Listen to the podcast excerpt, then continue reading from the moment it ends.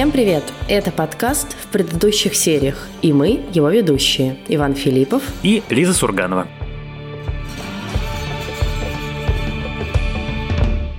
И сегодня мы неожиданным образом обсуждаем довольно старый сериал 2006 года. Он называется «Студия 60» на Sunset Strip. Его придумал и написал великий сценарист Аарон Соркин, и это один из моих любимейших сериалов. А теперь, как я понимаю, его полюбила и Лиза. И я очень надеюсь, что после нашего подкаста, спойлеров особенно мы здесь, мне кажется, обсуждать не будем, полюбите его и вы, потому что это очень-очень заслуживающий любви и просмотра сериал. Да, это, мне кажется, исторический выпуск сегодня сегодня, потому что примерно все четыре года, а, кстати, нашему подкасту уже четыре года целых, я регулярно слышала от Вани про сериал «Студия 60» и никак не доходили руки его посмотреть. Но отчасти потому, что на самом деле для этого нужно предпринять некоторые усилия, связанные с тем, что сериал никогда не был доступен легально в России. И, ну, как бы понятно, как его доставать, но поскольку мы все уже избалованы были доступностью стриминговых сервисов и тем, что практически все большие, заметные, важные важные сериалы были на них, то, в общем, было всегда лень этим заняться. Но вот что-то меня вдруг сподвигло, наконец, сделать это, и я действительно получила огромное удовольствие. Это вот тот внезапно редкий случай, когда я смотрела на сезон и кайфовала от того, что он такой длинный, как сейчас не делают, да, 22 серии, почти по часу каждая, или там 40-50 минут. Короче, это как три сезона, да, нынешних. И я кайфовала от того, что это вот как толстую книжку берешь, она тебе нравится, и ты знаешь, что впереди впереди еще много страниц. И здесь примерно такое же ощущение. И да, я согласна с тем, что сегодняшний выпуск, опять же, потому что сериал не так много смотрело людей, он не так известен в России, хочется сделать именно, ну, таким вводным, да, скорее, чтобы люди захотели его посмотреть, нашли его и полюбили, как теперь мы с тобой. Про то, как его найти в России, ты уже, в общем, сказала никак легально, но если вы находитесь за пределами России, то на части территории студия 60 живет на платформе Apple TV+, а на другой части на Amazon Prime. Про что, собственно, сериал? «Студия 60» — это история про комедийное шоу, которое выходит каждую неделю. Это очень легко узнаваемое Saturday Night Live, просто, ну, как бы для целей сериала, названное совершенно иначе. И шоу это снимается в городе-герое Лос-Анджелесе, в очень красивом помещении, не в павильоне студийном, а прям в отдельном здании. И, собственно, это была и фишка как раз сериала в том, что все в одном месте. Такой единственный единство времени и пространства. Пишут это шоу сценаристы, точнее, один сценарист главный. Репетируют, вся техника, все-все-все, все в одном здании, очень красивом. Для сериала была построена студия, в которой камера могла делать 360 градусов вокруг себя за невероятные деньги. Соркин ей страшно гордился. И вообще, на самом деле, вот этот вот дворец, в котором они, по сути, это все снимают, ужасно историю украшает. Главные герои, соответственно, продюсер шоу Дэнни, шоураннер Мэтт шеф телеканала, на котором выходит студия 60 по имени Джордан, ее непосредственный начальник, шеф всего огромного медийного холдинга, которого зовут Джек Рудольф, и, собственно, главные звезды шоу студия 60. Их можно уже, мне кажется, не представлять, их много. Но и кайф как раз того, что за 22 серии, в общем, удается познакомиться практически со всеми главными героями, да, вот там 7 или 8 основных персонажей, и про каждого ты, в общем, довольно подробно узнаешь про его жизнь, про его характер, характер, даже если сначала они такие как бы на периферии немножечко оказываются. Там интересно, что внутри шоу обсуждаются реалии, в которых это шоу, собственно, и создавалось. И очень многие реалии из шоу, да, перекликаются с тем, что происходило с сериалом, да, то есть там, например, вопросы рейтингов, скандалы со зрителями. То же самое происходило с сериалом или с другими сериалами Соркина и его коллеги Томаса Шламме, с которыми он работал на сериале «Западное крыло», в частности. И вот, например, они все время обсуждают в сериале, значит, некое событие, которое происходило каждый май, значит, в Америке, когда перед большими телеканалами, перед большими телекомпаниями питчили сериалы на будущий сезон. И на таком, собственно, событии был показан пилот сериала «Студия 60», и он произвел невероятный фурор. Говорили, что это самый лучший пилот, который там был показан в тот год. Все очень ждали этот сериал. NBC купила права на показ этого сериала. По тем временам он был действительно довольно дорогой, но по нынешним просто вдумайтесь, да, 3 миллиона долларов за эпизод. То есть как бы 60 миллионов за сезон. Ну, окей, приличная сумма, но просто «Игре престолов» или «Короне», или уж тем более «Властелину колец» в подметке не годится. Но мы говорим про эру до стримингов, мы говорим про середину нулевых, когда бал правили телеканалы, рейтинги, рекламодатели и зрители. Причина, по которой «Студия 60» отменили и почему нет второго сезона, очень низкие рейтинги. Но уже годы спустя оказалось, что большинство зрителей записывало сериалы, смотрело его позже, и поэтому их не учитывали в рейтингах, потому что в тот момент, 2006-2007 год, делать этого не умели. Сейчас уже умеют. Сейчас, вот я зашел специально перед подкастом на IMDb, у всего первого сезона нет ни одного эпизода с оценкой ниже, чем 8,1.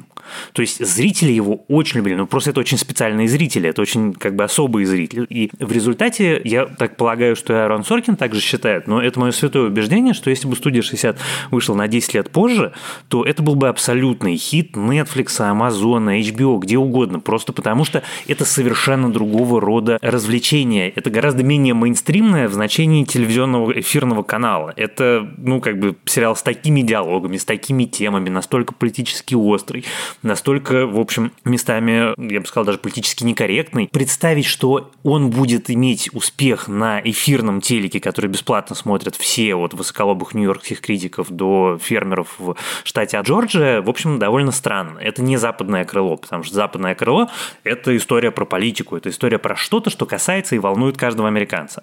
А история про голливудскую элиту, а это история про голливудскую элиту в чистом виде, это вещь, которая, в общем, из категории «Ваш джаз нам чужд». Что, собственно, и случилось. Поэтому есть великий пример сериала «Светлячок», который отменили точно так же, на самом деле, ровно по тем же причинам, на другом, правда, телеканале. И вот, собственно, «Студия 60» – это из этой же категории великих отмененных сериалов, опередивших свое время. Я с тобой совершенно согласна, что на стримингах у этого сериала была бы другая судьба, но при этом, на самом деле, конечно, еще вопрос, а каким бы он был на стримингах, потому что сериал-то все равно плоть от плоти вот этой телевизионной культуры, и это для него супер важно. И вот эти все обсуждения рейтингов, того, пришли ли уже рейтинги после выхода шоу, пришли ли они с восточного побережья, и что мы можем поменять для западного побережья. Ну, это все аудитории, живущей с Netflix, просто уже совсем непонятно, да, и это был бы просто другой сериал. Ну, для меня, я никогда не работала на телевидении, но я работала журналистом, и для меня вот именно вот эта кухня, в том числе телевизионная, того, как они выясняют, например, в какой-то момент, что скетч, который они поставили, якобы был украден, да, эта идея была украдена, и они начинают его переснимать, переделывать, потому что шоу идет, оно начинает выходить в прямом эфире, но до, значит, западного побережья оно докатывается в записи, и вот для этого они успеют переписать скетч, переснять его и показать новый. И это все супер интересно. Ну, то есть вот такая ткань, прям ты это ощущаешь, как это все создается. Ну и главное, это вот напряжение бесконечное. Это написано и сыграно таким образом, что ты прям вместе с ними живешь и умираешь такой, ой, черт, как, что? Когда я смотрел первый раз, я смотрел его, в общем, примерно тогда, когда оно вышло, и я некоторое время, правда, довольно коротко, меньше чем полгода я работал все-таки в телекомпании, и это отчасти на самом деле правда. По крайней мере, та часть, которая касается высшего менеджмента, который приходит и лично проверяет, что за шоу, как вы сняли, какие цифры, это, в общем, оно так действительно и работает. Да, но я как раз хотела сказать, что мне кажется, это нам с тобой и людям из журналистики или из киноиндустрии интереснее, чем на самом деле широкому зрителю. Как бы напряженно, конечно, Соркин это не создавал. И понятно, что он туда вкладывал вкладывал свою собственную боль, в том числе боль от скандала на съемках сериала «Западное крыло», с которого он ушел после четвертого сезона. Да, сериал продолжил выходить, и как бы вот переклички с этой биографической историей есть в биографии его главных героев Дэнни и Мэтта, которые как бы ушли со скандалом сначала со студии 60, а потом вернулись уже с некоторым триумфом. И, ну, как бы в этом смысле и критики, на самом деле, тоже писали про сериал в моменте. Вот я сейчас посмотрела немножко статей, детей, да, что вот очень грустно наблюдать, как Аарон Соркин просто выплескивает свои собственные личные обиды на экран. Но при этом из нынешнего, из сегодняшнего дня, если ты на это смотришь и не знаешь вот этого всего как бы флера, это не мешает тебе получать удовольствие от сериала. Как бы не обязательно знать всю эту историю, не обязательно понимать, в каком состоянии Соркин это писал, вот, и не обязательно даже хорошо разбираться в телевизионной кухне того времени, но ты правда получаешь от этого удовольствие. Ну, вообще у Соркина же роман с телевидением. Вот у него получилось по-настоящему, получилось только один раз. С сериалом «Ньюсрум», который я как раз очень не люблю, потому что «Ньюсрум» для Соркина – это третья попытка сделать сериал про телевидение. До студии 60 у него была еще «Ночь спорта», «Спортс Найт», сериал про двух э, ведущих спортивного шоу, который тоже выходит в прямом эфире, и их продюсера. И это потрясающий совершенно сериал, и я думаю, что как раз я собираюсь Лизу соблазнить, посмотреть его после студии 60, потому что это все очень интересно смотреть подряд. Потому что когда ты это смотришь подряд, вот ты смотришь Sports ты смотришь Западное крыло, ты смотришь студию 60, и после этого включаешь Newsroom, ты понимаешь, что в Newsroom нету ни одного свежего Ничего. Ни слова, ни взгляда, ни ситуации, ничего. Я это все уже видел гораздо более талантливо в других сериалах Соркина. И это действительно более талантливо. Это было более живо, это было более интересно. Да, там были другие ставки. Это было развлекательное телевидение или спортивное телевидение, а не новостное, которое по определению чуть интереснее, поскольку, ну, как бы новости, в общем, всех касаются. Но все это он опробовал иногда гораздо более удачно на своих предыдущих проектах. Это, пожалуй, первый, наверное, сериал, любой как бы разговор про который я начинаю с актеров потому что то, какой здесь каст и то, как здесь все играют, это настолько феноменально круто, что, в общем, ну, просто странно не с этого начинать. А любой разговор про каст я начинаю с Мэтью Перри. Если вам интересно, как устроено актерское мастерство, и вам хочется какой-нибудь кейс максимально наглядный того, как один человек может очень по-разному перевоплощаться в героев, при этом между ними будет, с одной стороны, мало разного, а с другой стороны, будет пропасть абсолютная. Просто посмотреть один эпизод «Друзей» и один эпизод «Судья 60 – это фантастическое удовольствие. Я так сделал, это очень круто. В «Друзьях» все то же самое, но как бы вот представляем себе, что он сгорбленный, и он выпрямился. Он до сих пор сомневается, у него до сих пор синдром самозванца, у него до сих пор его вот точно так же можно описать как невротичный еврейский юноша. Но он профик, который уверен в том, что он профик, у которого есть свое мнение, у которого есть принципы, идеалы, и это фантастический Мэтью Перри, от него невозможно оторваться. И он абсолютно точно как бы главный герой, несмотря на то, что формально главных героев два. На самом деле, конечно, Соркин писал именно про героя Мэтью Перри, а еще у него совершенно невероятный дуэт, потому что в пару к Мэтью Перри там Брэдли Утфорд, и это я говорю тоже, в общем, как страшный фанат западного крыла, у которого это лучшая роль в карьере. Потому что они кликт, у них такая экранная химия, что невозможно представить, что это два актера, которые играют. Это не два актера, это вот все так и есть. Need to know how big a problem it's going to be. It's not going to be a problem at all. It will if you're in love with her. I'm not. I'm not. Danny, I love her talent. The woman's got millions of fans, but there are maybe 50 guys in town who really understand how good she is, and we're two of them. That's all. I admire her. I'm knocked out by her talent. I like it when she makes me laugh, and I like making her laugh, which isn't an easy thing to do, so it's gratifying. She's undeniably sexy. I like it when she smiles at me and a couple of other things, but that's it. Oh my god, we are so screwed. I know.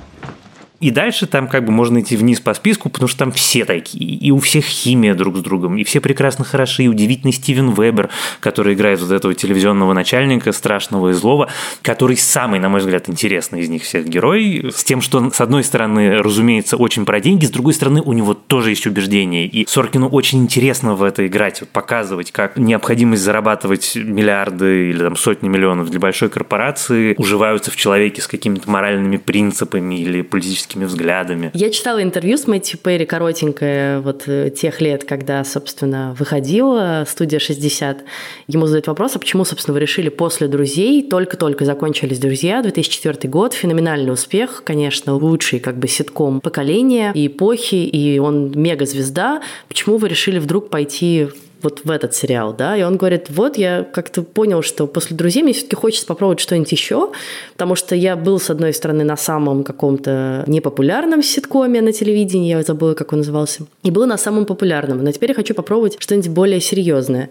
И ему понравилось «Западное крыло», и, собственно, он, посмотрев несколько эпизодов, написал своему продюсеру и сказал, что он хотел попробовать сняться, и снялся в «Западном крыле» в какой-то роли гест-стар. У него очень классная роль. Да, и даже получил Эмми собственно, за эту роль. А дальше, ну, как бы Соркин его заметил, да, и, имея уже его в виду, на самом деле писал под него э, роль Мэтта Алби.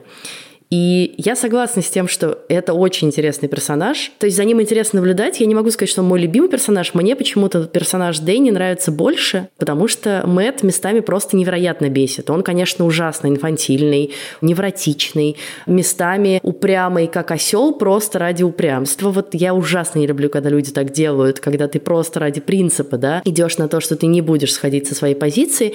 И, собственно, отчасти поэтому, да, там объясняется то, к чему мы все время возвращаемся в сериале, да, во флешбеках, а почему, собственно, они ушли изначально, да, из студии 60, а с чем был связан этот скандал. Но разбираясь в этом, ты понимаешь, что все-таки огромную роль в этом сыграл сам Мэтт, вот именно из-за своего упрямства, из-за своего инфантилизма, такого некоторого абсолютной бескомпромиссности и даже, наоборот, желания сделать что-то наперекор. Но у этого очень интересный есть эффект, потому что, с одной стороны, тебя это бесит, а с другой стороны, ты в финале наконец понимаешь, что ну да, но как бы, блин, он благодаря этому и остался самим собой. На самом деле, благодаря этому и стал тем, кем он стал. Ровно из-за вот этого, да, инфантильной такой бескомпромиссности, с которой очень сложно действительно уживаться большим начальником, и на самом деле с которой очень сложно стать успешным, потому что, как правило, тебя просто посылают где-то и говорят, все, иди отсюда, мальчик.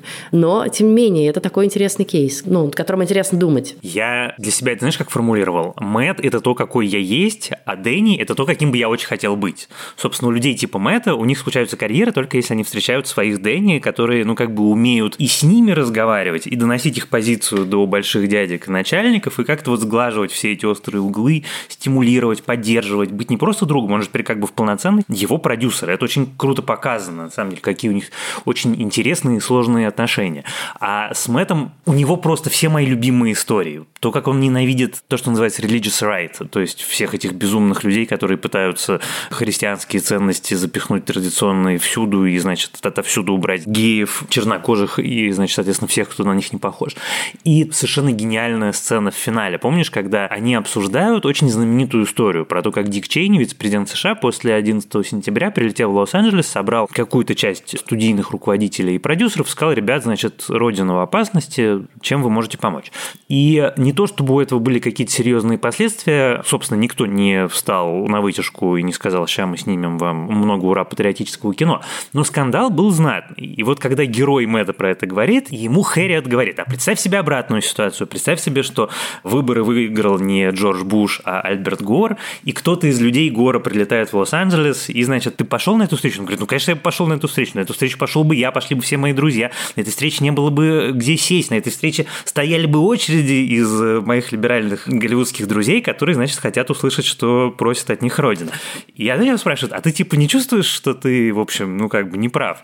И он отвечает ровно так, как я бы ответил. Он говорит, ну как бы, ну да, наверное, я не прав, ну и хер с ним. И он мне вот этим очень мил, потому что довольно редко встречаю на экране героев, к которым я могу подключиться на 100%. Вот Мэтт ровно из этой категории. Все его человеческие и политические ценности – это то, как я устроен, как поэтому мне смотреть за ним, особенно в исполнении у Мэтью Перри, который в тот момент, очевидно, гораздо более симпатичный, чем я, огромное удовольствие. Ну и какие у них диалоги? Какие у них диалоги? Ну, диалоги – это просто то, чем славится Соркин, поэтому это, в общем, почти во всех сериалах ты получаешь от этого удовольствие.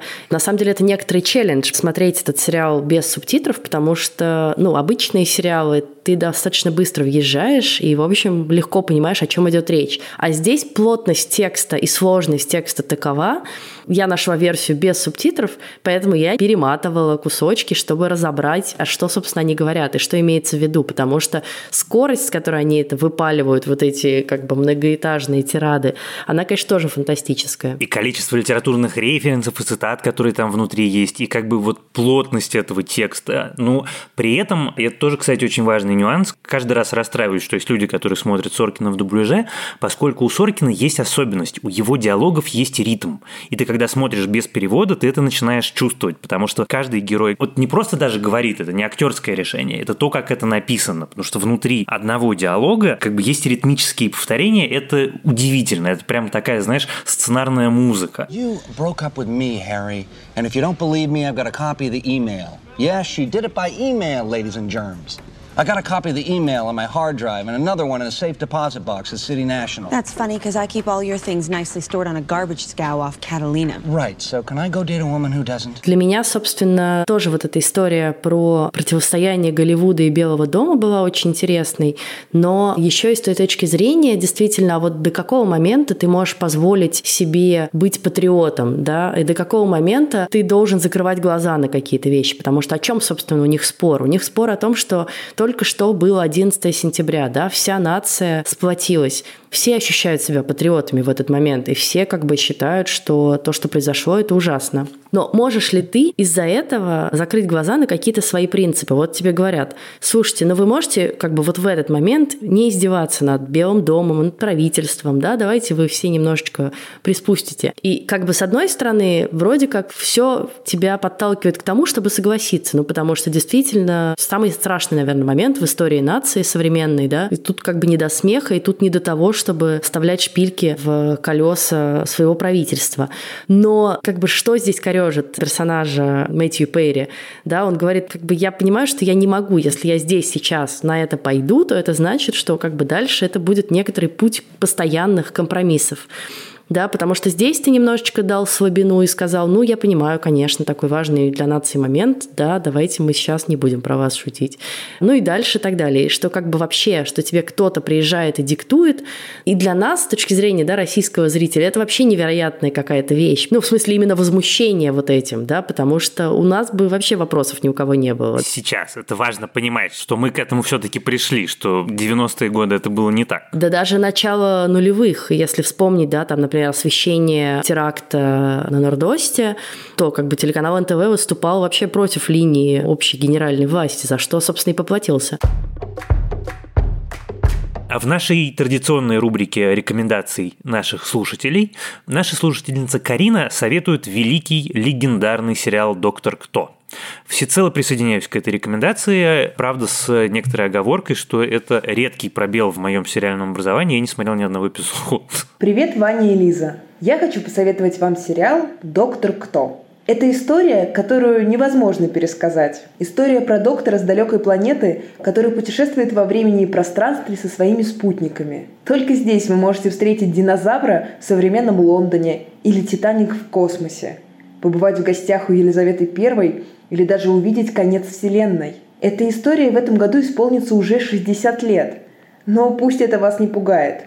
Перезапуск сериала начался в 2005 году, и с тех пор, несмотря на большое количество сезонов, киноязык сериала бесконечно изменяется. Также меняются актеры и шоураннеры.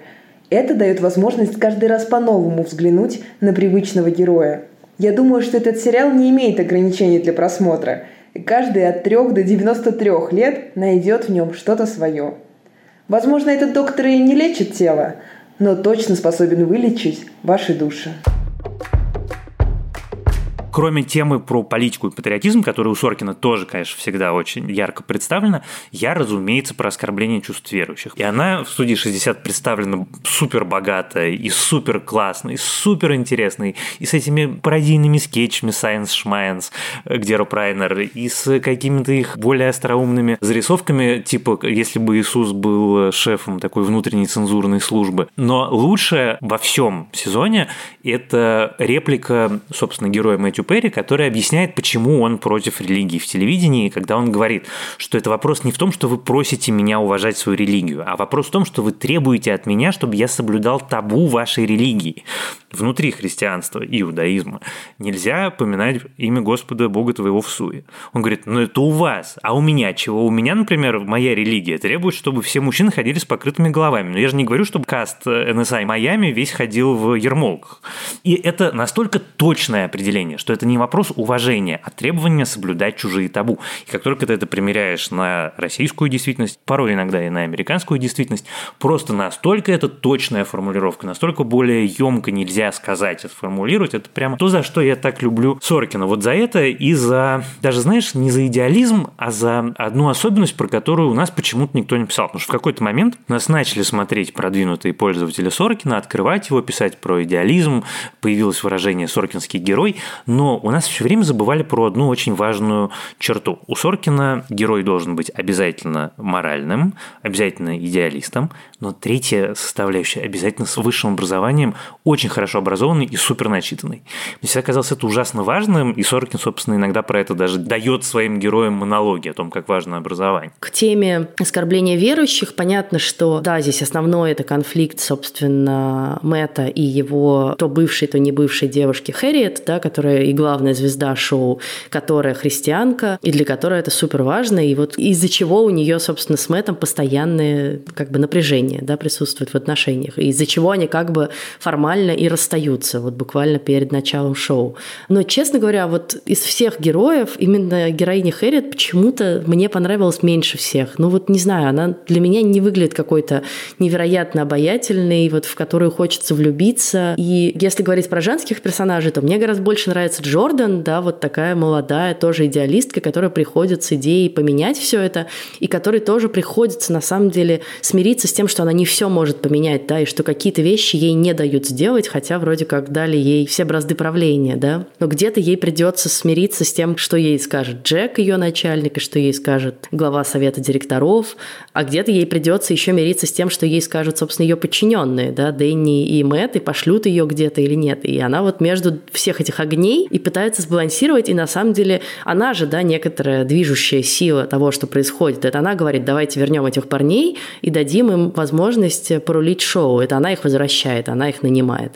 И в этом смысле мне было за ней вот правда интереснее всего наблюдать, и за тем, какая она тоже прямолинейная, да, она прямо говорит, эти ваши реалити-шоу, я совершенно не хочу их на своем канале, пошли они к черту, но опять же ей в какой-то момент приходится мириться с тем, что у нее должно появиться реалити-шоу на канале, потому что это то, что приносит рекламодатели и деньги, а вот это вот либеральная шушера его особенно не приносит. Ну, потому что она — это один из многих, собственно, все герои, это аватары в какой-то большей или меньшей степени создателя сериала Арона Соркина, но она прямо говорит говорит его словами, потому что вот это вот, что зритель телевидения не обязательно должен быть более глупым, чем люди, которые это телевидение для него делают, это прям абсолютно Соркин, который дает, я не знаю, интервью какой-нибудь. И она делает с телеканалом то, что бы хотел сделать с телеканалом Аарон Соркин, если бы ему кто-нибудь когда-нибудь дал таким порулить. Это тоже на самом деле отдельный фан. Она ужасно классная, но у Хэрриет есть какое-то удивительное обаяние, и главное, что, наверное, делает ее для меня настолько симпатичной, то, как они с э, Мэтью Перри в паре смотрятся, как абсолютно потрясающе. Ты веришь в их отношения в каждую секунду.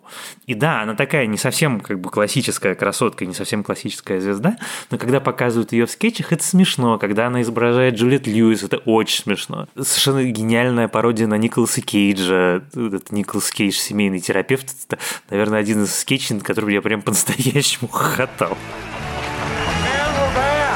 I'm Nicholas Cage, your couples counselor. And I'm here with Mindy and Jack. Jack! Before the commercial, we were talking about? I, I, was just saying that I feel that Mindy could be a little closer to my stepbrother Phil. Don't worry, if I'm right about Mindy, she'll get a lot closer to your stepbrother Phil. You'll come home and find your stepbrother Phil in the shower wearing your favorite felt hat. Если читать про реакцию на сериал, как бы медиа того времени разбирали его с какими-то там комедийными авторами, все говорили, вообще не смешно. Или они говорили, да нет таких умных людей на телевидении, все нереалистично. А врачи такие есть? Ну, в том-то и дело, что мне кажется, что особенно к сериалам Соркина не надо подходить с позиции, как бы это документальное кино. Вообще к сериалам не надо подходить с этой позиции. Но Соркин, да, он действительно создает некоторый свой мир идеализированный, да, в который он вносит какие-то проблемы и конфликты, которые его волнуют, волнуют, но в конечном счете, да, он приводит это часто к хэппи-энду, ну, к такой победе добра над злом. И студия 60 точно так же работает, да, и поэтому финал как бы объединяет все эти линии. Ну, не будем тут спойлерить, но тем не менее, да, он такой производит невероятное впечатление, потому что там встают вопросы не просто добра и зла, да, не просто цензуры, но еще жизни и смерти. И это как бы очень зарифмовано. И от него есть немножко такое ощущение мелодраматизма, да, потому что вот как бы где-то из тебя прям выжимают эти слезы, слезы, и вот есть любовные линии, которые начинают усиливаться под финал. И, кстати, интересно, насколько это было написано под влиянием, в том числе падающих рейтингов сериала, да, было ли это попыткой, и кажется, что да, вырулить как бы и собрать больше зрителей. Но мне кажется, что вот это скорее пошло во вред ему, и я думаю, что Соркин, судя по тому, что я читала, скорее жалеет об этом, да, потому что вот он говорит о том, что если ты начинаешь идти на поводу у зрителей, когда рейтинги падают, то ты теряешь и тех, кто любит сериал, да, и шоу свое теряешь, и не находишь, да, новых, и в итоге как бы ты со всех сторон в пролете. Еще, кстати, отдельно я хотел сказать, что я отдельно люблю в первом и единственном сезоне сериала «Студия 60», это седьмую и восьмую серию. Они называются «Невада. День первый», «Невада. День второй». Это как бы такая совершенно самостоятельная во многом история. Одного из героев арестовывает полиция и увозят в Неваду. И дальше, соответственно, история про то, кто, как и почему и зачем его оттуда вытаскивает. И там абсолютно потрясающая роль Джона Гудмана, который большой киношный актер, которого зазвал Аарон Соркин, и он играет играет сельского судью, и это дико смешно. И он, собственно, получил за эту роль Эми. И если, ну, вот мы не убедили вас, вы не будете смотреть весь первый сезон, все 22 серии, посмотрите седьмую и восьмую. Их, в общем, можно смотреть более-менее вне контекста, и они очень смешные, остроумные, содержательные, точные. А еще Джон Гудман. Но мне немножко грустно, что это единственная Эми сериала в итоге, как бы, да, за эпизодическую роль в двух эпизодах. Я хотела еще поговорить про, собственно, персонажа Джека, да, вот этого как бы начальника Джордан, который местами кажется тебе просто главным воплощением зла в сериале. Действительно, он иногда ужасно неприятный, да, то, как он разговаривает с людьми, то, как он как бы вот так через колено их всех ломает, перегибает, то, с каким он как будто бы презрением к ним относится. Но есть несколько моментов, где Соркин дает ему раскрыться совершенно с других сторон. И вдруг ты понимаешь, что, ну, как бы на самом деле, да, это такая маска циничного телевизионного начальника, вынужденного действительно, ну, не вынужденного, хорошо, а выбравшего путь больших денег и привыкшего зарабатывать большие деньги. Но есть вот моменты, особенно мне очень нравится его противостояние с, э, по сути, американским Роскомнадзором, да, когда к ним приходит вот это надзорное ведомство и говорит, у вас в новостном выпуске корреспондент говорит слово «фак», потому что в этот момент за его спиной он в Афганистане или в Ираке взрывается, значит, снаряд. А, солдат говорит, наоборот, корреспондент берет интервью, и солдат говорит, значит, нецензурные слова. И это прямой эфир при этом, да, прямой новостной эфир. И к ним придирается вот местный Роскомнадзор. И он вступает в огромную, невероятную тяжбу с ними, которая чуть не стоит ему должности, которая чуть не стоит должности главе совета директоров их. Потенциально это миллионы штрафа. Просто потому, что он говорит, какого черта вы будете цензурировать наших солдат. Ну, это такой еще американский патриотизм, да, здесь включается, которые там на передовой, значит, воюют и защищают нашу страну. А вы будете им говорить, что им нельзя ругаться, когда у них за спиной что-то взрывается. Это одна из моих любимых сцен в сериале, и, конечно, это иллюстрация иллюстрация того, что то, что ты зарабатываешь деньги, то, что ты руководитель, то, что там есть над тобой большое государство или над тобой есть совет директоров, это совершенно не означает, что у тебя не должно быть принципов.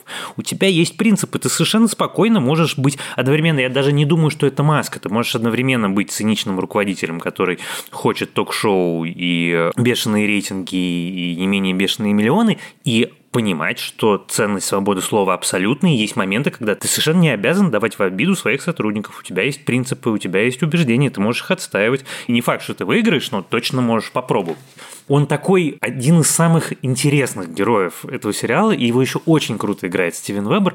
Вот кроме той сцены, которую ты упомянул, мне еще страшно нравится как раз финал восьмой серии, где он вступается за Джордан в разговоре с этим потенциальным китайским инвестором.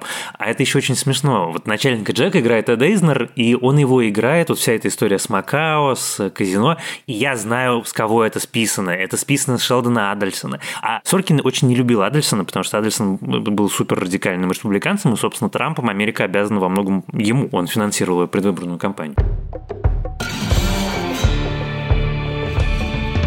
Мы можем еще довольно долго обсуждать сериал. В нем невероятно много интересных тем и отдельных смешных и грустных моментов. Но как бы у нас все-таки есть время подкаста, и оно нас ограничивает, и мы скорее были бы рады, если бы вы посмотрели сериал и написали нам о своих впечатлениях. Написать можно нам на почту подкаст собакакинопоиск.ру, а можно подписаться на наш телеграм-канал в предыдущих сериях и вступить в чат при этом канале и там рассказать о ваших впечатлениях, потому что там люди регулярно делятся, значит, своим мнением о том, что они сейчас смотрят. А в следующий раз мы поговорим о сериалах, которые мы сейчас смотрим. Это как и новые проекты, которые уже начали выходить в этом году, так и некоторые проекты прошлого года, которые мы не успели посмотреть вовремя и вот сейчас наверстываем. Как обычно, говорить об этих проектах будем без спойлеров, коротко рассказывая сюжет и наши впечатления о каждом сериале. Слушайте нас, пожалуйста, на всех платформах от Яндекс Музыки до Apple Podcasts, Google Podcasts и YouTube. Пишите, пожалуйста, отзывы, ставьте нам оценки, ставьте звездочки, сердечки. Все это для нас очень важно, и это помогает другим людям узнавать про наш подкаст в разделе рекомендаций. Если вы тоже хотите оставить нам рекомендацию нам и другим слушателям подкаста, что посмотреть на Кинопоиске по подписке плюс, можно это сделать через бот в Телеграме собака КП аудиобот. Присылайте нам, пожалуйста, ваши аудиосообщения, и мы с удовольствием включим их в следующие выпуски. Не стесняйтесь своего голоса, мы все через это проходили. Чем больше вы будете его слышать, тем быстрее вы к нему привыкнете. И станете, может быть, подкастером тоже однажды. А я благодарю команду, с которой мы делаем этот подкаст. Это наш продюсер Елена Рябцева и звукорежиссерка Лера Кусто. Спасибо им большое. А с вами были Лиза Сурганова и Иван Филиппов. До следующего раза. Пока.